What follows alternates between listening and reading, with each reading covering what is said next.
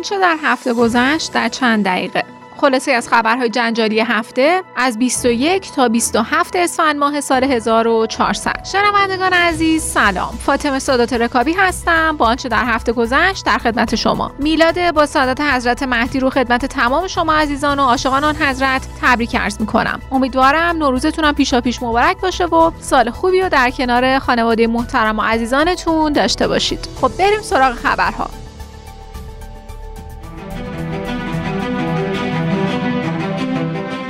اولین خبر جنجالی این هفته افزایش حقوق کارگران در سال 1401 بود.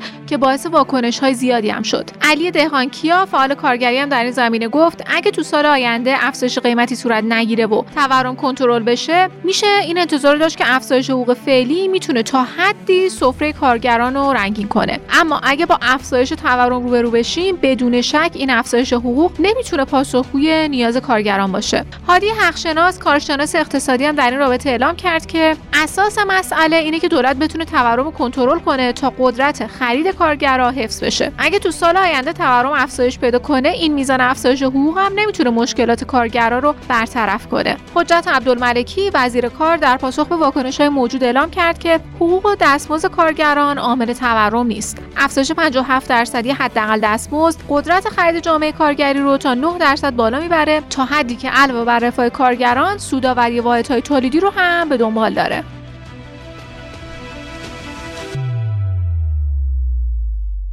خبر بعدیمون مربوط به اظهارات حسن عباسی مدیر اندیشکده یقین. حسن عباسی نسبت به تکلیف تیم مذاکره کننده اعلام کرد که ملت ایران امروز باید بر روی میز مذاکره فهرست بلند بالای مطالبات خودش رو بذاره. در رأس این فهرست اینه که ما باید کاخ سفید رو به حسینیه بدل کنیم. دوم اینکه بر سر زنانشون هجاب می‌کنیم. سوم کلیات دین اسلام رو میبایست بپذیرن. چهارم قانون همجنس بازی رو باید ملغا کنن. پنجم سیستم فساد رو باید جمع کنن. و ششم اینکه امسال فرانسه تصویب کرد که مهارم حتی بتونن با هم ازدواج کنن به شرط اینکه بیش از 15 سال سن داشته باشن. این هم باید ملغا بشه.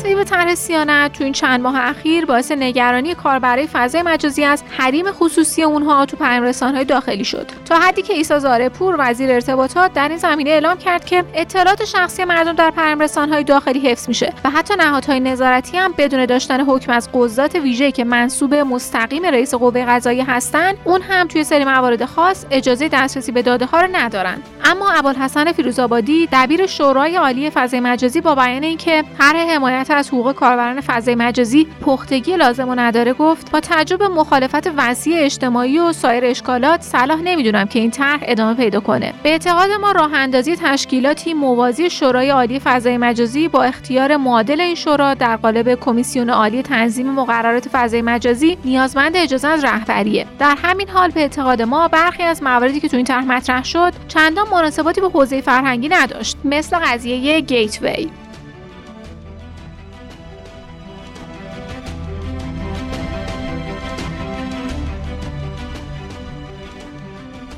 بعد از واکنش های زیاد نسبت به طرح تغییر ساعت رسمی کشور سخنگوی شورای نگهبان تاکید کرد که قانون لغو تغییر ساعت شاید به 1401 نرسه. زیرا این مصوبه لغو تغییر ساعت رسمی باید در ابعاد مختلف فنی و انرژی سنجیده بشه تا شورا بتونه نظر خودش رو اعلام کنه.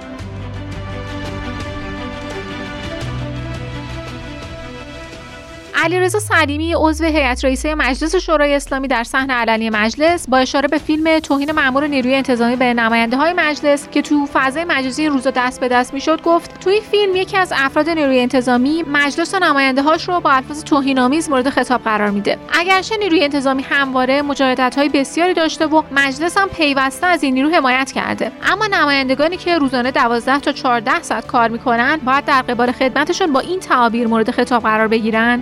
محمد باقر قالیباف رئیس مجلس هم در رابطه با تذکر سلیمی در فضای مجازی گفت که من توفیق همکاری با کارکنای نیروی انتظامی داشتم. اونا قشر زحمت کشیان اما درباره این مورد که به اون اشاره شد و من همونو دیدم حرف نابجایی زده شده. امیدوارم فرمانده نیروی انتظامی این مورد رو پیگیری کنه.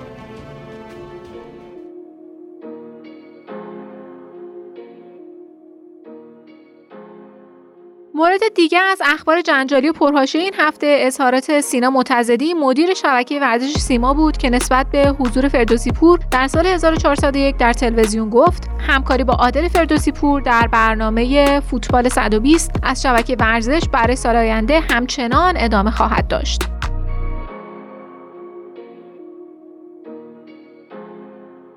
و از مهمترین رویدادهای هفته اخیر چهارشنبه سوری بود. جشن چهارشنبه سوری جشنیه که در شب چهارشنبه آخر سال برگزار میشه. اما متاسفانه تو این جشن به جای برگزاری های قدیمی و زیبای ما ایرانیان به علت استفاده از ترقه و مواد منفجره خطرناک تلفات زیادی داده تا حدی که خالدی سخنگوی اورژانس اعلام کرده که با عرض تاسف 2817 نفر از هموطنانمون در حوادث چهارشنبه آخر سال که قابل پیشگیری هم بود مصوم شدن و متاسفانه 19 نفر جون خودشون رو از دست دادن. 171 نفر هم قطع عضو 880 نفر دچار آسیب چشم و 850 نفر دچار سوختگی های متوسط شدن.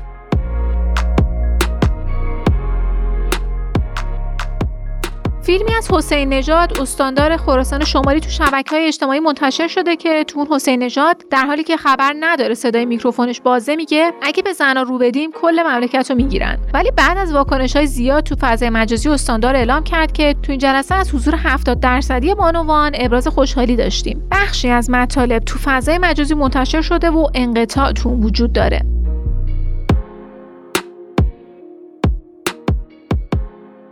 کلیپ منتشر شده از ضرب و شتم بانوی دسفولی هم تو فضای مجازی سر و صدای زیادی به دنبال داشت. تا حدی که فارس در خصوص ماجرای ضرب و شتم نوشت این درگیری بر سر اختلاف شخصی و خانوادگی اتفاق افتاده و هر گونه سرقت و زورگیری رد میشه. فرد دارنده سلاح و زاربم به علت حمل سلاح و نمایش قدرت با اون تحت تعقیبن.